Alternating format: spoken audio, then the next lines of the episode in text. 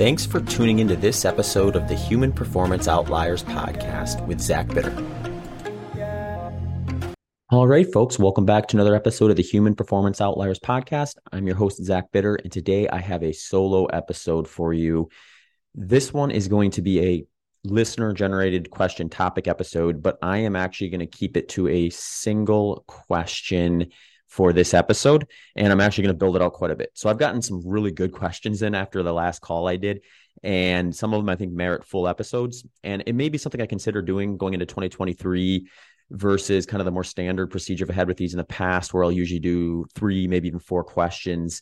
I may just do a little bit more of a deep dive, spend a little more time kind of researching the question and digging in uh, a little further, especially on the ones that I think that the listeners are going to be more interested in than others. So today's topic actually has to do with exogenous ketones.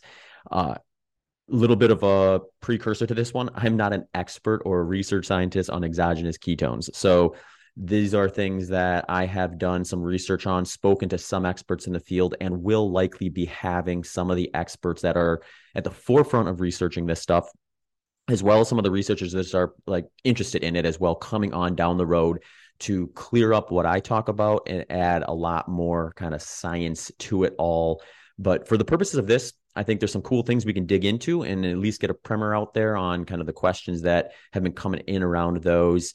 And for those of you who are maybe new to it or interested in like like what are these things? Why would anyone consider using them? Uh, everything kind of in in that sort of a, a framework. So for this particular episode, actually, one of the resources I used quite a bit to kind of just check in on where some of the research is standing at the moment is examine.com. One of my former guests, actually, Brady Holmer, who's actually also, also an Austin local now. So I'll be having Brady on the show down the road in person and uh, he is now researching for Examine. Examine has had a revamp over the last year. Uh, I believe they're calling it Examine 2.0 now, actually. So what they're doing is they are just making an interface that is like super easy to look for and find the application of certain like nutrients, supplements, and things like that. So to give you a little bit of an idea, I went on examine.com. I typed in exogenous ketones and it produced a bunch of the topics that have been studied, how those studies were done, whether it's just an individual study versus a meta analysis, and just giving you kind of an overview of where the field sits today. And it made it quite a bit easier for me to kind of go through some of the basic stuff and uh, learn a lot myself. You know, there's a lot I don't know about exogenous ketones and where they're heading. And that is something that uh, I'm looking forward to also improving my knowledge base on through both researching for this podcast and like i said speaking with some experts down the road and then continually following because this is definitely area of research that's in its infancy. There's a lot of long-term things that we don't know about exogenous ketones. There's a lot of short-term things we don't know about exogenous ketones. And i think at this point one of the big questions a lot of people have is around the performance aspect of these type of supplements and where that is at or heading in the coming years before we get rolling, just a few quick announcements. If you are in Austin or visiting Austin on Sunday, come join my group run, Outliers ATX. We meet at 8 a.m. and 9 a.m. at Metz Park. Details for that for any given weekend can be found on Instagram at Outliers ATX. If you're interested in coaching, either pre made plans or one on one coaching where I design the plan for you and collaborate with you along the way, head over to zachbitter.com for information about the various options there. If you want to support the HPO podcast, you can do that a few different ways. One is by joining the show Patreon page, which will give you access to early release and ad free audio options of every episode. Another way to do that is to head over to zachbitter.com forward slash HPO. That is the landing page for this for this podcast, and you'll have links to the Patreon page as well as other support options and all the links and details to each episode that has been recorded so far. If you want to support the show non monetarily, you can do that by liking, sharing, and subscribing on your favorite listening platform and letting your friends, family, and followers know about the episodes that you enjoy. Finally, show sponsors. If one of the show sponsors happens to have a product that you want to check out, letting them know you came to them through here goes a long ways. You can see all the show sponsors at zachbitter.com forward slash HPO sponsors. as well as the specific episode sponsors in the show notes. This episode sponsors include Bioptimizers, Magnesium Breakthrough, and Bon Charge sleep masks. All right, let's talk a bit about magnesium. Magnesium is abundant in things like green leafy vegetables, nuts, seeds, legumes, and whole grains. Magnesium is also an antagonist of calcium in the body and is required for vitamin D synthesis and activation. As such, magnesium deficiency can inhibit the potential benefits of things like vitamin D supplementation. If your way of eating does not include many magnesium rich foods, or you have these but still experience low levels of magnesium, you might want to consider Bioptimizer's Magnesium Breakthrough. Supplementing with magnesium can have its downsides, one of which can be a laxative effect, which could just exacerbate the problem that you're trying to solve. Magnesium Breakthrough is my favorite magnesium product that I recommend, partly because of its full spectrum magnesium supplement with seven unique forms of magnesium that your body can actually absorb. Magnesium Breakthrough has also updated their magnesium supplement to include cofactors like B6 and manganese to help with the absorption of the magnesium. This now comes along with their seven unique forms of organic full spectrum magnesium. This can help with things like sleep improvement, stress reduction, and a sense of calm. If you need to add extra magnesium into your diet, simply take two capsules before you go to bed and see what happens. Bioptimizers continues to offer their impressive 365 day money back guarantee so you can test it out risk free. If interested, let them know that HPO sent you by going to bioptimizers.com forward slash human. And don't forget to use the promo code HUMAN, that's H U M A N, for 10% off your next order. Bon Charge is a holistic wellness brand with a range of products that help you navigate the modern environment in a better way. They focus on things like circadian rhythm and optimal sleep routines. I've been using two of their products this summer. These include their 100% blackout sleep masks and their blue light blocking glasses. Good sleep hygiene, like a cool temperature environment, pitch black darkness, and a quiet environment, can go a long way to help you stay asleep and maximize your nighttime rest. So, personally, I like a consistent routine I can replicate whether I am at home or traveling. Being able to replicate my routine as close as possible makes it easier to consistently get a good night's sleep, regardless of whether I am home or traveling. I use the Bon Charge sleep mask to make sure I have the same 100% blackout, regardless if I am at home or traveling. The material on the Bon Charge sleep mask is comfortable, adjustable, and allows me to sleep on my back or sides without discomfort. The soft padded eye cups allow you to open your eyes while wearing the mask. I also spend a lot of time every day staring at computer screens, phones, and tablets while recording, editing podcasts, answering emails, and writing my coaching plans. I use the Bon Charge blue light blocking glasses while trying to stay an arm's width away from the screen when possible and refocusing my eyesight every 20 minutes. This helps minimize discomfort from blue light and glare from staring at screens all day.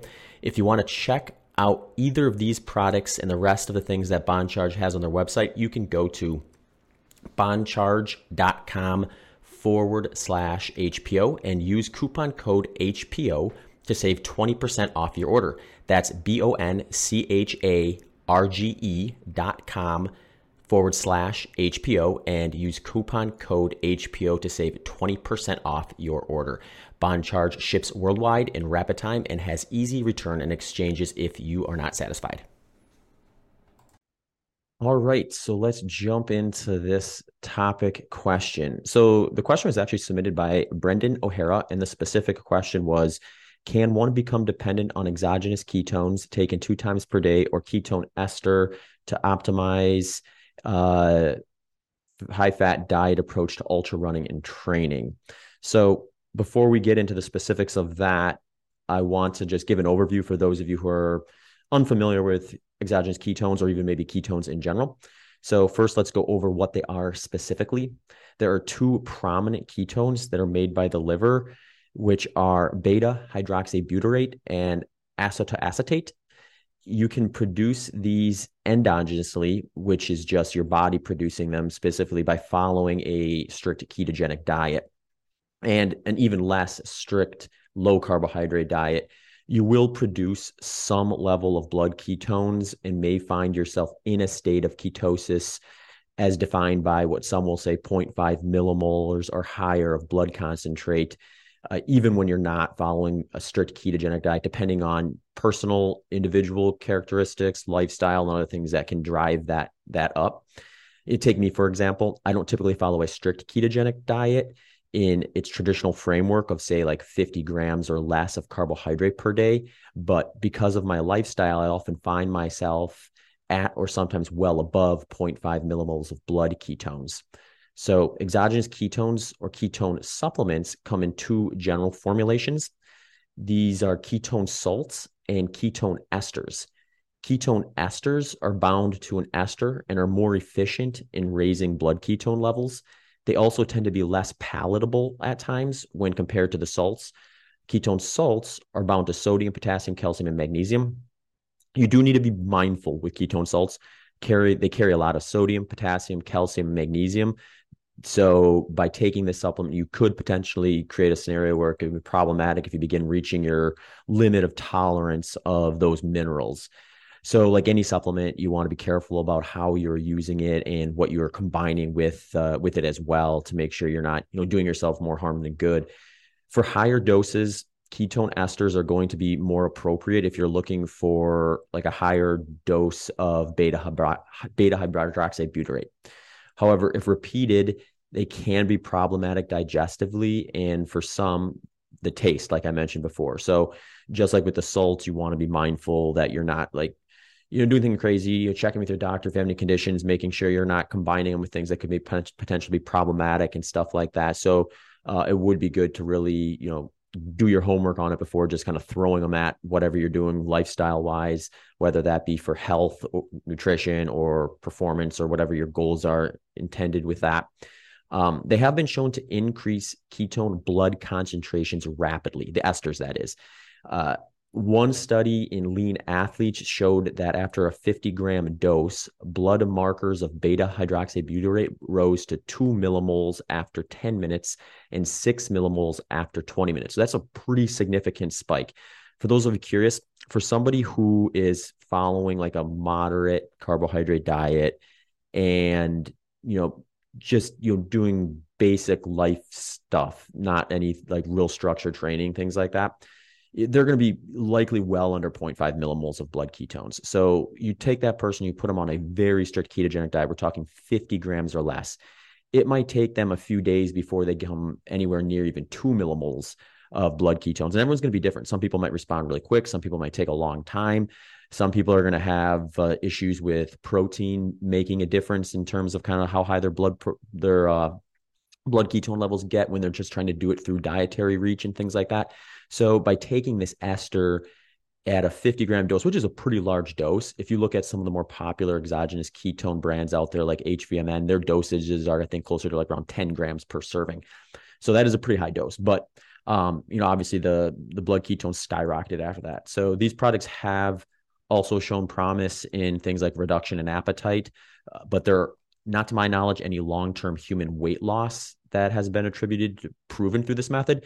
It would stand to reason if someone's goal is weight loss and they're having a hard time with cravings or something like that. If they had a product that reduces appetite, that would likely be helpful in them maintaining a caloric deficit. So, um, you know, if that's someone's goal, they could maybe play around with that and see see how that would uh, possibly impact where they're at with that sort of stuff there is some studies on performance and there's some studies on recovery if we're looking at it through that lens and to date those studies would suggest that what we could lean on maybe a little more concretely would be that there does seem to be a potential recovery benefit to ketones so like ketones plus protein post workout could potentially be a situation where you would have a better recovery outcome the performance studies that I'm aware of to date are much less convincing. I think the even the best ones come out at neutral in terms of what they do. And the hard part with any of those studies, any study for that matter, that kind of comes out at neutral is like, you what do the details share? So it's like they're averaging neutral, but within that, you'll probably have people that are like just non-responders, people who are going to actually have a noticeable performance improvement, and then people who have a performance reduction, and then it just averages out to that. So then there becomes almost an individual question is like where do you fall within that that spectrum of results Uh, I think it's also really interesting given the palatability of the esters and then also the potential digestive issues you can get from like the high amounts of uh, of minerals that you're going to get in the salts too that potentially some of the research may have been an issue of compromised performance due to just the digestibility of said project in terms of how your body responds to it from that side of things, which could easily impact the way you perform if you're, say, taking an exogenous ketone on race day and then getting gastrointestinal issues from it. You know, whatever benefits that could plausibly be there may be easily erased or exceeded by some of that. And then that could show up too. So, uh, I think there's a lot of work to be done with that too. I also want to mention too, because I've done some testing with the esters, which are in liquid form. The salts tend to be something you'll mix in with uh, whatever product it is you're going to use with it. So the esters, the ones I had originally, some of the early ones were just awful tasting. So it was something where, like, when I was thinking about it, it's like, yeah, I can choke this down if I'm just sitting here in the kitchen and be fine if I wash it down with a glass of water or something like that. But you know, the thought of doing it like seven hours into a race when the weather's hot and I'm maybe slightly dehydrated and just like, yeah, I could see that being a potential problem. I'll say this: some of the updated versions of it, they have gone come a long way in their palatability. So uh, I personally expect that to probably get better as well. And then there's also the idea of like you don't necessarily have to take it straight um, you could easily dilute it and say like 12 ounces of water or whatever sports product you happen to be using on the day and, and maybe hardly even notice it in there when you have that kind of a, uh, a concentration like diluted into the into whatever you're drinking with it. So uh, it'll all be interesting to see where the ester stuff goes from a performance standpoint as we get more studies out on that. Uh, it is a topic I want to talk to some experts about too to get a little bit of an update on it too, because some of my understanding of the research is getting dated at this point as more studies come out. Then, one of the next big questions that I tend to think about when it comes to this sort of thing, where it's like we have this situation where we can produce ketones endogenously by reducing our carbohydrate intake, and we get a bigger effect by drastic reductions like a strict ketogenic diet. But we can also kind of get the same output from a blood ketone level or higher at times with this exogenous supplement. So questions start to pile up at that point where you start to think to yourself, well, is one better than the other? Do you get dependent on an exogenous ketone to the point where like your natural product production of ketones would be compromised if you say take a ton of it and then stop cold turkey, which is kind of what the question that Brendan asked was trying to clarify. And then also just is there a scenario here where you can have the best of both worlds where, okay, now I can get strict ketogenic diet level of blood ketones, but also bring in some carbohydrate is there kind of a way to maximize the benefits of both without having the kind of the compromising aspect of say what you lose when you go on a moderate high carb diet in the form of fat oxidation, or on the reverse, what you lose in terms of your ability to process and utilize exogenous carbohydrates and having access to that higher octane fuel source uh, if you're on a strict ketogenic diet. It, you know, this is these are questions where I think a lot of the performance world is asking. And then there's also just like the other side of it, just the health, nutrition, and potentially weight weight loss benefits of things like this. So I was interested to see kind of what studies were available that either highlighted on the you know the differences between say exogenous and endogenous ketones as well as like what they're going to do in terms of being a useful aid for people if they're considering adding them to their to their protocol so, one of the first things that I found interesting when I was combing through some of the research on Examine was uh, a meta analysis that popped up that was about exogenous ketones and blood glucose reduction.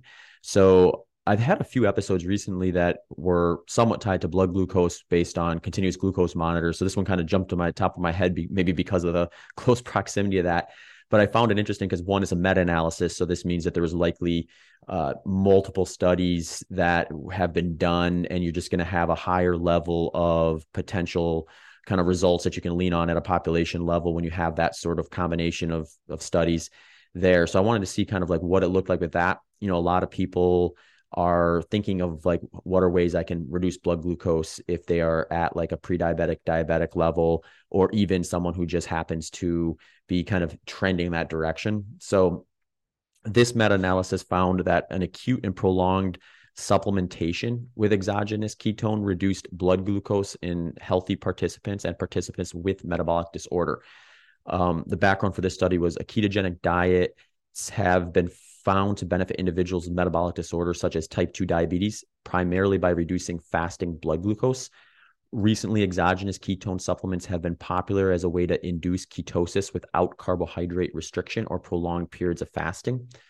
The acute ingestion of exogenous ketones lowers blood glucose in healthy individuals and those with type 2 diabetes. However, there had not been a comprehensive review on the glucose lowering effects of exogenous ketones. So, this study or this meta analysis examined the effect of acute and prolonged exogenous ketone supplementation on blood glucose. Studies using beta hydroxybutyrate containing supplements in the form of ketone esters or a ketone salt were considered within that meta analysis. So, a total of 43 studies were included in it, with a total of 586 adult participants the participants in this tri- these trials included healthy individuals, individuals with overweight or obesity, and individuals who had diabetes or heart failure. The primary outcome was the magnitude of the decrease in blood glucose and the increase in blood beta hydroxybutyrate following exogenous ketones ingested uh, the results for this included acute ketone supplementation did reduce blood, glu- blood glucose by an average of 9.7 milligrams per deciliter or 0.4, 0.54 millimoles per liter. So that's a, as far as I can tell, that's a fairly large reduction. If we're looking at like almost 10 milligrams per deciliter, if you think about it, when you take, say, like a fasting blood glucose test, if you are at like 100 milligrams per deciliter, that's where you start kind of having some red flags show up where you might want to get to take a look to see if you are like in the pre-diabetic range. So if someone were say at that point and this exogenous ketone could bring them down closer to 90 seems to be significant to me. Um, but let's keep going here and see what there's what else there's included here.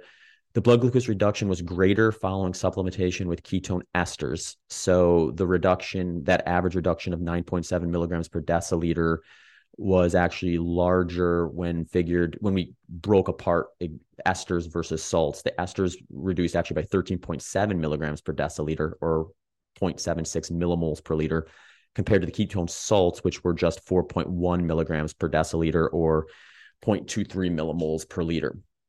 Uh, so the blood ketones increased on average of 1.73 millimoles following the acute ketone supplementation. The increase in blood ketones was greater after supplementation with the ketone esters, which I would expect given what we talked about before, uh, than after the salts. So the esters produced a 2.57 millimole increase, whereas the salts produced a 0.5 millimole increase. Uh, prolonged ke- prolonged ketone supplementation had no effect on fasting blood glucose, but decreased average daily blood glucose and HbA1c. So what that means is when subjects took a fasting blood blood glucose level, apparently they did not see any reduction there. So that remained the same. But their averages. So, like if you looked at just where their blood glucose was on average over the course of the day, that did reduce. And it's cool that they also had blood glucose and HbA1c. HbA1c, which is essentially just a reading that will show where your blood glucose averaged over like a three month period of time. So, that one can give you a better idea of kind of what the totality of your lifestyle and nutrition is doing to your blood glucose levels. So, concluding that is, is interesting. So it seems like we had a reduction in average and HbA1c despite not having a reduction in the fasting. Uh, some notes to consider with this uh, the above results are presented from studies that compared blood glucose before and after acute ketone ingestion instead of comparing the blood glucose response to comparison like placebo supplement. So what this is lacking is essentially a control group where or not a control group, a group where they gave something that the participants could maybe think was an exogenous ketone, but really wasn't to see if there was a placebo effect, which we know can be very substantial at times. Uh, so I guess the question then becomes like, if you would say give someone a fake exogenous ketone, would they have these similar reductions in blood glucose or um, HbA1c? I guess maybe the counter to that would be since we did see a fairly wide variance between the esters and the salts, it does appear that there is something going on there that's non placebo related, or we would likely have seen like a more similar reduction or lack thereof amongst the the salts and the esters would maybe be a, a follow up counter to the lack of having that uh, that that comparison placebo supplement. But anyway, interesting stuff. So hopefully this is something that'll maybe get further attention. It was a pretty recent meta analysis. It actually was published on June 28th of 2022. So uh, half a year. It's only been half a year since this has been out. So uh, I think we're going to continue to see this sort of stuff kind of come up with exogenous ketones as as things carry on. Another topic that I found when looking into this, I thought was maybe interesting, was a study that looked at the effects of a ketogenic diet with and without exogenous ketones on body composition. So there has been some debate and back and forth about just you know how the ketogenic diet actually impacts things like body composition or weight loss. So you know you get a lot of rhetoric around like oh you know a ketogenic diet is actually going to do things like create a larger weight reduction despite not having reduction in calories. And then you get another group who's going to argue no it doesn't. It's you know calories a calorie kind of a mindset where as long as you have a reduction, you're going to have similar weight loss. So studies that kind of compare different dietary habits with strict ketogenic diets or low carbohydrate diets can maybe shed some light onto whether that's likely or not. With this one, um, it's also looking at exogenous ketones. So, like, is there a difference between, say, someone who is on a strict ketogenic diet uh, without exogenous ketones versus someone on a strict ketogenic strict ketogenic diet with exogenous ketones in terms of where their body composition goes. And as you'll know, as I'm going to go through this, they also paired that with a low fat diet. So we have a, distinct variance in terms of like what is being consumed from a food standpoint as well, which can be kind of helpful to see because if no differences show up in that or improvements or regressions show up in one or the other, that might shed some light on to whether or not that's something you want to consider doing. So the background with this is ketogenic diets may be effective for weight and fat loss compared to low fat diets, but an important unanswered question is how ketogenic diets affect lean mass loss. Some evidence points towards the use of exogenous ketone salts to preserve lean mass when one is on a hypocaloric state. So what's that saying is you're going to be in a calorie deficit. They're making sure you're consuming less than you're burning is there some sort of lean mass reduction? Because when we talk about weight loss, uh, it's not just the reduction in weight that is important, is what is coming off of you. For example, if someone loses 10 pounds, but five of that is lean and five of that is fat, versus someone losing 10 pounds with eight of it being fat and two of it being lean, everyone's going to take that second spot. So if a diet produces that difference in composition with the same weight loss, that's very important. It's not just like, oh, they both lost 10 pounds, therefore uh, they're the same when clearly the one was better at preserving the lean mass. So one of the one of the questions being asked by this study is will supplementing ketone salts affect body composition in people who eat a reduced calorie ketogenic diet? Uh, so this can shed some light on maybe some application with ketone salts outside of uh, um, you know just relying on your own endogenous ketone production when it comes to weight loss with a goal of preserving lean mass. So this study was six weeks, randomized controlled trial, 25 overweight and obese participants, aged 35 years on average. They consumed a hypocaloric ketogenic diet of a 600 calorie deficit with less than 50 grams of carbohydrate per day and 1.5 grams per kilogram per day of protein. So that's another interesting point. A lot of these studies on weight loss when you see a difference from one diet to the next, the next question you should always ask yourself is Did they control for protein? Because when we look at the way your body, like the energy it requires for your body to break down and metabolize a carbohydrate versus a fat, we see very little difference. But when we look at protein, there is actually a meaningful difference between how much energy it takes for your body to actually break down that protein and utilize it. So, one gram of protein versus or I shouldn't say gram because we're going to have a difference in calories of grams of fat and grams of carbohydrate. So if you took, say, 100 calories of protein versus 100 calories of carbohydrate versus 100 calories of fat, we wouldn't see much of a difference between the carbs and the fat in terms of how your body uh, increases energy output from consuming it. But with protein, we will. So if you have a study that doesn't control for protein and one of the arms has a much higher protein uh, number than the others, stands to reason that group is going to have a different result, not based on the the carbohydrates or fat necessarily, but based on the, the protein. So it's good when they have these things control for protein here. And it looks on this study, they went with 1.5 grams per calorie per kilogram per day of protein. Um, all right, so 12 of the participants took the ketone salts. So they were ketogenic diet plus ketone salts. It was 11.8 grams twice per day. And then 13 of them received a placebo, which was just the ketogenic diet plus the placebo. So these these participants between what was it 25 of them total about 12 and 13 they actually all came in assuming they were getting uh, the exogenous ketones the ketone salts so we can we can eliminate the placebo effect for this one because they did not assume that they were getting something they weren't a comparison group of 12 people was also assigned to a calorie and protein matched low fat diet. Okay, so this is great. So there is the counter to the actual dietary habit and uh, also protein matched. So that's good. That's good. Uh, good setup as far as I can tell. The primary outcome was the composition of weight loss, including fat and lean mass, as well as nitrogen excretion and levels of 3 methyl histidine uh, which is a marker of skeletal muscle protein breakdown. The secondary outcome was the difference in body composition in the ketogenic diet groups compared to the low fat diet group. Body composition was measured by DEXA, DEXA scan and MRI. So we have very accurate in terms of what we have available to us in measuring body composition with the DEXA scan and MRI, which is also good.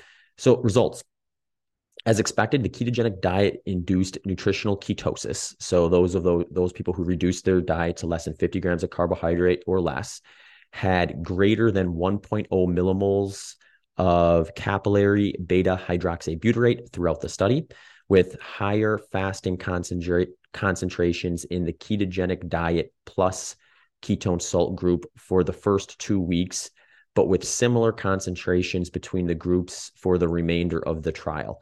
So this trial was six weeks. So that's interesting to note that in the first two weeks, we had an increased fasting uh, beta hydroxybutyrate levels in the blood of the ketogenic diet plus ketone salts versus the ketogenic diet alone. But after two weeks, it seems like the diet alone caught up. So that just might mean that the ketone salts accelerated the process, but given enough time, the dietary patterns are going to kind of equate those to a point. So the logical next consideration is then like do you have a situation where what i said before becomes an option of those who want to maintain those levels uh, on just diet alone would need to continue to with, withstand from carbohydrates versus possibly the group that's on a ketogenic diet plus the ketone salts could eventually introduce more carbohydrates and possibly um, still maintain some of those benefits without the the as severe of a reduction. Um, anyway, body mass, body fat, lean mass, mid thigh muscle cross sectional area, and both visceral and subcutaneous fat decreased equally in both the ketogenic diet groups as well as the low fat diet group.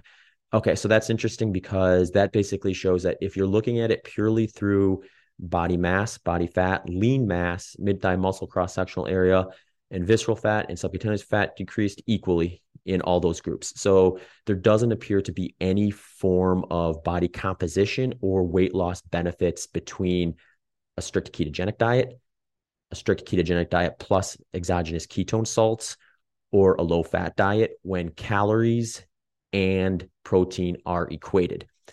Uh, also noted, urine nitrogen excretion was higher in the ketogenic diet plus placebo group than the low fat diet group and trended higher but non-significant in the ketogenic diet plus placebo group compared to the ketogenic diet plus ketone salt group.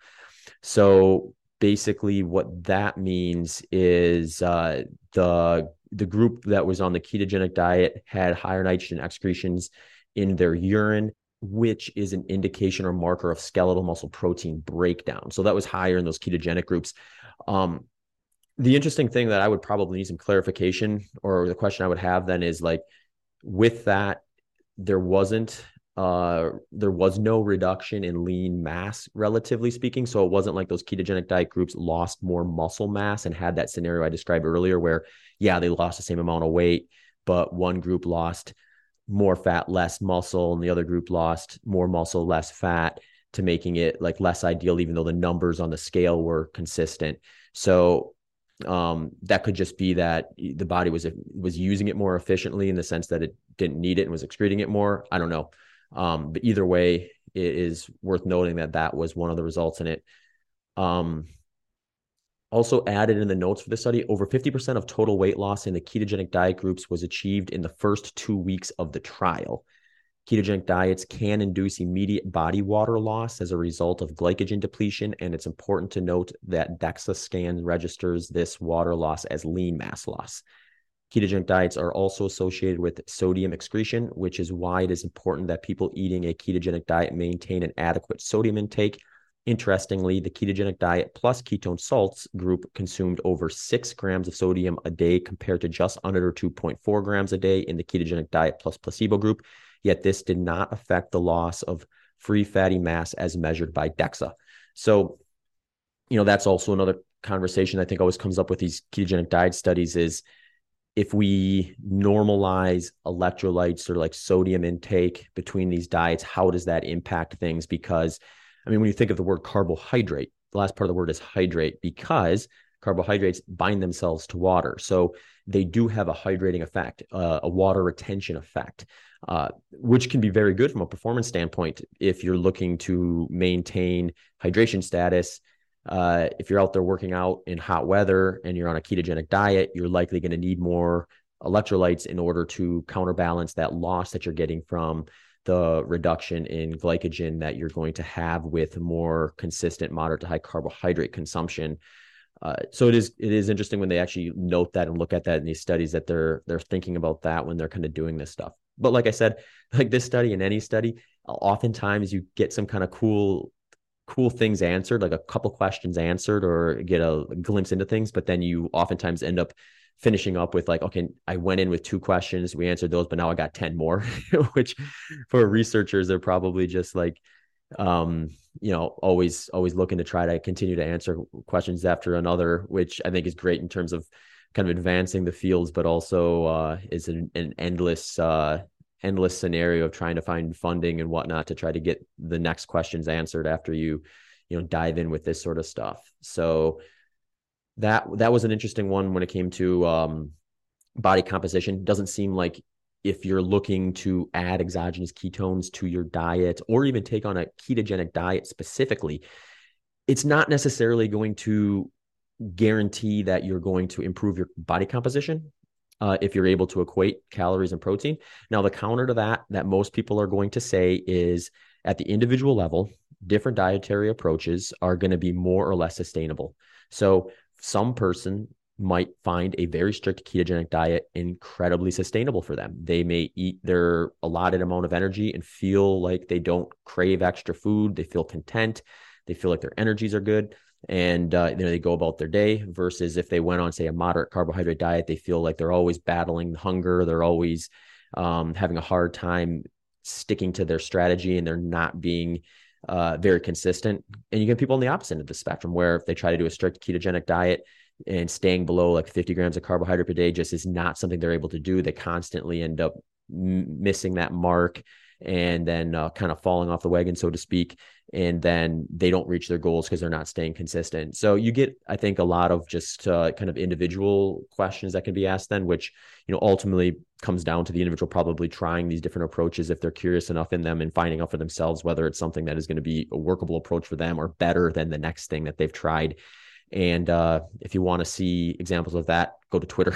You're going to get every example of every type of person on every type of diet having the best success ever or the worst success or the worst amount of failure you can imagine. So, um, that that is always kind of an interesting kind of follow-up question when we're looking at population averages and what the research shows there versus what you maybe would get um, at the individual level versus based on individual characteristics. Okay, so finally, after a bit of an overview and somewhat of a deep dive into a couple like interesting topics around exogenous ketones and kind of anything around kind of almost a ketogenic diet and it sometimes versus a low fat diet, uh, back to Brendan's original question, which is can one become dependent on exogenous ketones taken two times per day or ketone esters to optimize a high fat diet approach to ultra running and training? So, from what we know today, I think we can probably say that we don't have evidence that ketone salts or esters are going to improve ultra training or running in a way that would show up on the race results, so to speak, or show up in your workout results, at least at a population level.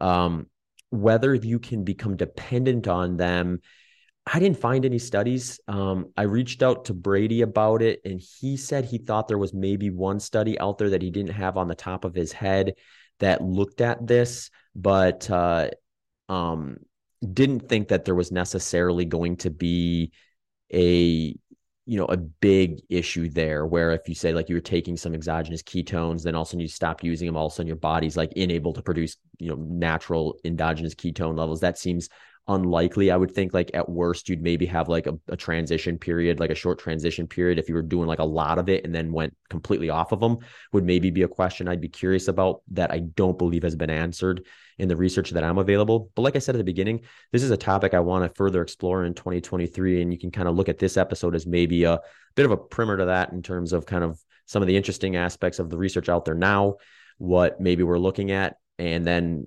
for to Brandon's point, like what are some questions that we would like the researchers maybe to explore further? So as this this uh, stuff starts to develop, we have uh, more reason or information to either take or not take these these supplements or introduce them into our lifestyle. One quick final note on exogenous ketone usage and how that impacts endogenous production. I did end up getting more feedback from Brady after I got finished recording this episode, so I do want to include some of the points that he made that uh, maybe highlight a few more details around this. So people think that it can acutely decrease endogenous production. So, what that means is if I were to take an exogenous ketone like an ester or salt, my endogenous production would likely decrease in the short term. Uh, because it inhibits lipolysis and decreases plasma free fatty acid reliably in multiple experiments. However, long term impact on production is not clear as far as we know. So that means, let's say I did the exogenous ketones, either esters or salts, and then stopped using them, that acute reduction in endogenous production uh, presumably would pick right back up. Um, however, it may even differ for fatty acid ester, which still relies on some endogenous production process versus a salt or more direct beta hydroxybutyrate delivery ester. there's only one paper that might talk about this a little bit um, by Dearlove et al. So if you're interested, that would be a study to maybe dig into a little bit more. So that's my final piece to that question as far as we know now. But hopefully, like I said, we can continue to pursue some answers around the questions in terms of the usage of exogenous ketones. All right, folks, thanks for tuning into this episode. If you have any questions or topics that you'd like me to address on this podcast, feel free to reach out. You can shoot me an email at hpopodcast at gmail.com or reach out to me on one of my social media platforms. Most active on Instagram and Twitter. Instagram's at Zach Bitter, Twitter's at ZBitter. Hey, folks, thanks for checking out this episode of the podcast. For those of you who are regular listeners, you'll likely know I'm also a professional endurance athlete and coach.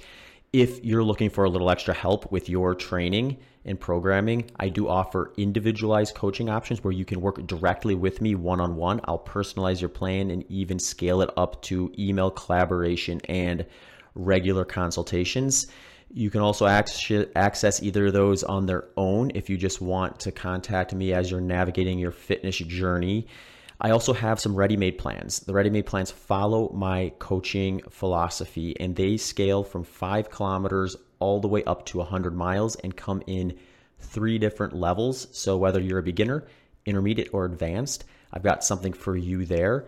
And most recently, I also just added a strength athlete's guide to endurance program, which will help someone who is primarily a strength athlete who wants to either do an endurance event for the fun of it, bolster up their cardiovascular fitness, or just try something out, try something new. So, those programs are built to be able to supplement a strength program so you won't have to give up on your gains in the gym while you're going after some running or endurance related fitness goals.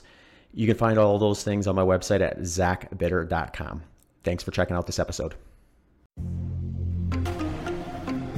Thanks for tuning into this episode of the Human Performance Outliers podcast with Zach Bitter.